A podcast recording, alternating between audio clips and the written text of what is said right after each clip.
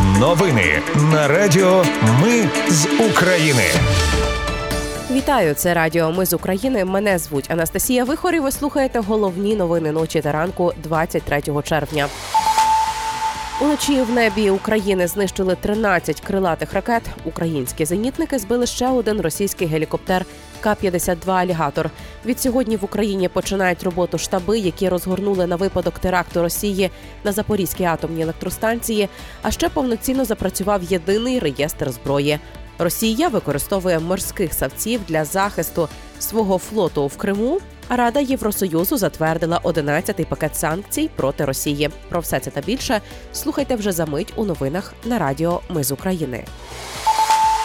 Вночі 23 червня в небі України знищили 13 крилатих ракет Х-101, Х-555. Усі летіли на Хмельниччину. До того ж, протиповітряна зброя ліквідувала розвідувальний дрон.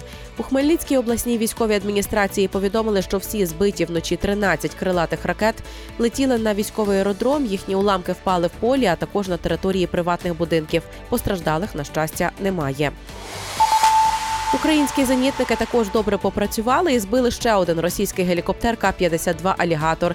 Це трапилось на Донеччині. Нагадаю, його вартість становить приблизно 16 мільйонів доларів. Сили оборони України мали частковий успіх на напрямках Новоданилівка, Роботини та Мала Токмачка, Новофедорівка в Запорізькій області. Військові закріплюються на досягнутих рубежах. Повідомив речник Генштабу збройних сил України Андрій Ковальов. Від сьогодні в Україні починають роботу штаби, які розгорнуто на випадок теракту Росії на Запорізькій атомній електростанції. Про це повідомив міністр внутрішніх справ Ігор Клименко в ефірі телемарафону. Передає Ліганет. За його словами, до роботи штабів залучені енергетики, представники ДСНС, поліції і медики. Йдеться про 200-кілометрову зону навколо Запорізької атомної електростанції. Клименко зазначив, що все це обладнання для виміру радіації, яке має Україна, готове до використання. Найближчими днями буде проведено навчання із перекриття доріг, розгортанням санітарних блокпостів. Водночас населенню потрібно знати, що на час ситуації, яка може виникнути, люди не повинні виходити з укриттів без команди. Нагадаю, президент України Володимир Зеленський долучив міністру внутрішніх справ Ігорю Клименко провести всі потрібні заходи і всю необхідну роз'яснювальну роботу із людьми за всіма наявними ризиками, пов'язаними зі станом справ на Запорізькій атомній електростанції. За словами президента, розвідка СБУ та МВС вже проговорили відповідні безпекові питання. Турецька компанія Байкар отримала ліцензійні дозволи на виробництво в Україні ударних безпілотників. Йдеться про Байрактар ТВ-2 та інші ударні дрони. Завод планують відкрити у 2025 році. Від сьогодні повністю працює єдиний реєстр зброї в Україні. Про це повідомили у міністерстві внутрішніх справ. Тепер громадяни зможуть легко отримати інформацію про зареєстровану зброю. А процедура отримання дозволу стане простішою. За всіма питаннями можна звертатися в контакт-центр єдиного реєстру зброї. А також працює чат-бот реєстру у телеграмі.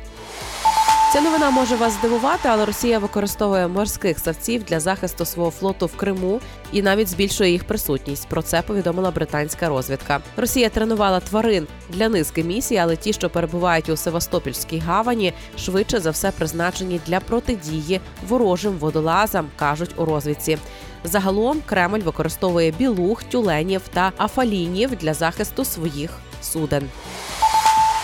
І до інших важливих новин Нафтогаз подав до суду США позов проти Росії. Українська компанія хоче стягнути 5 мільярдів доларів за втрачені активи в окупованому Криму. Йдеться про компенсацію, яку компанії в квітні цього року присудив арбітражний суд в Гаазі.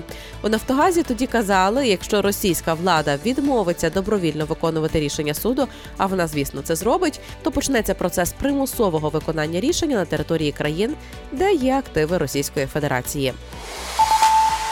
Парламентська рада Європи схвалила резолюцію про повну підтримку мирного плану президента Зеленського. Про це повідомила голова постійної делегації Верховної Ради в Пар'є Мезенцева. У резолюції також йдеться про розширення санкцій проти Росії та Білорусі, визнання, що режим Росії наслідує ідеологію рашизму та винна у підриві Каховської гідроелектростанції, а також про підтримку вступу України в НАТО. Ну і за оцінкою Ради міністрів ЄС Україна з семи необхідних для вступу в Євросоюз кроків повністю виконала два: це реформа судової системи та узгодження законодавства про засоби масової інформації з європейським. Про це заявив єврокомісар з питань розширення в Агреї. Крім того, Україна виконала більш ніж половину необхідної роботи у реформі конституційного суду в інших чотирьох кроках. А це боротьба з корупцією, боротьба із відмиванням грошей, деолігархізації та реформі законодавства. Про нацменшини прогрес становить менше половини. Рада ЄС затвердила 11-й пакет санкцій проти Росії. Він посилить обмеження і боротиметься з обходом санкцій. Пакет має механізм, який дозволить обмежити продаж і передачу технологій і продуктів подвійного призначення іншим країнам-помічникам Росії. Це має вплинути на військову промисловість росіян та їхню здатність виробляти ракети. Голова офісу президента Андрій Єрмак зауважив, що завдяки цьому пакету допомагати Росії обходити санкції буде невигідно. І на завершення коротко про підсумки міжнародної конференції з відновлення України, яка відбувалась у Лондоні. За попередніми оцінками, донори вже пообіцяли Україні підтримку більш ніж на 60 мільярдів доларів. Більшу частину цих коштів надасть Євросоюз у пакеті на 4 роки. Це були головні новини ночі та ранку на радіо Ми з України. Їх підготувала я, Анастасія Вихор. Наші новини про те, що реально відбувається в Україні. Ми не робимо новини, зважаючи на чиїсь політичні чи бізнес-інтереси. У нас лише реальні факти. Якщо на вашу думку, те, що ми робимо, важливо, підтримайте нас. Заходьте на сайт Ми з України.ком та тисніть кнопку Підтримати. Почуємося у наступних випусках. Радіо Ми з України перемагаємо разом.